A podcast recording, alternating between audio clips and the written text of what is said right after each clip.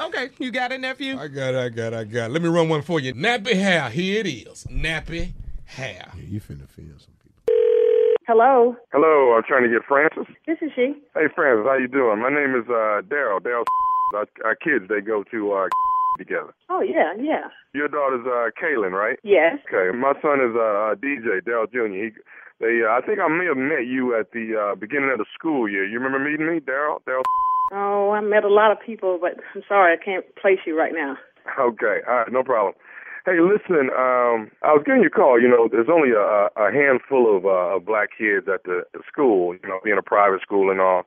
And uh, we, the the uh, the black parents, we all got together and had a meeting a couple nights ago. Okay, you said all the black parents. Okay, I wasn't there. Why wasn't I called? Uh, well, we actually had a meeting about your daughter, Kaylin. Oh, well, what about Kaylin? Is she?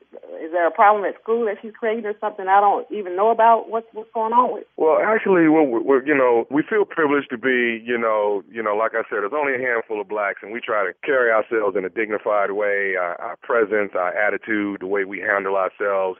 And uh, you know, Kayla's doing very good in school, from what I understand, and very nice with all the rest of the kids. She's getting along. That's not the problem. What we're what we're trying to get is um, the grooming of Kaylin. You know, Kaylin has these braids, and what we were trying to do is is give. You know, we had a meeting hold about up, it. We hold wanted up, to. hold up, hold up, hold up. Did you just say her grooming? Something's wrong with her grooming? Well, it's not necessarily her clothing. Of course, you know the kids wear the uniforms, but the the braids. You know, we we want to represent ourselves with a lot of dignity. The way we carry ourselves, we want to be, um, you know, pretty much nice and clean, spit and polished. We would really prefer if her hair was straight, and opposed to being braided up. You know. You, wait a minute. That, I mean, that kind of gives off a, a, a ghetto type of look to it, and that's what we're trying to, to avoid. Are are you crazy? Is something wrong with you? You don't. First of all, how the hell you get my number? If you couldn't call me for the meeting, why are you calling me now? Well, uh, like I said, ma'am, the meeting was to get the general consensus on where all the parents feeling the same way about your daughter and her braids. You know, we're just trying to keep everything classy at when it comes to the blacks that attend the school. There's only ten of us, you know, ten children attending. I tell you what you can attend. You can what you can attend to is this phone hanging up in your face. You tell the parents, all of them for me, y'all can go straight and hit rock bottom out of hell talking about my child and her braids. Her braids are ethnic.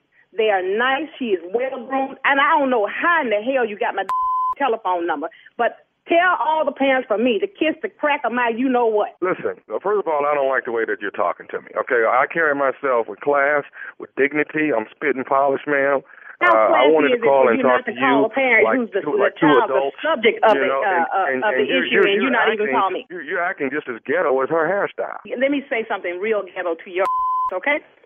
You and all the parents can hit rock bottom out of hell. Don't call me no more with no like this. This is ignorant. I'm far beyond this. My child is well groomed. She is going to go to that school. As a matter of fact, as much money as it costs to go that school, y'all should have been meeting on how we can get together and pay the tuition. How about that?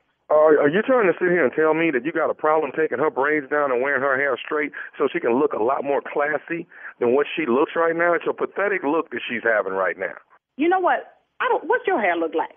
Take a picture of your self and send it to me. Text it to me. Since you get folks' phone numbers and give it to you, take a picture of your self and text it to me. I bet you you look like who would have thought it. My daughter's braids are gonna stay up for the rest of the year. As a matter of fact, we ain't gonna even rebraid it. It's gonna stay that way so it can be matted and represent. That's what we're gonna do. Francis, listen, I don't I don't want to argue. I just wanted to call and see if we could actually, you know, come to a medium on this. Do you think that there's a possibility that I mean, when I'm when I'm picking up DJ tomorrow after school. Would it would would it be all right if I picked up um little Kaylin and brought her home and let my wife do her hair? Please, I wish the you would pick my daughter up and see what the hell I do. I'm gonna call my husband and tell him to come over your house and whoop your after he braids your hair. I wish you would pick up my daughter. I'll call the police on.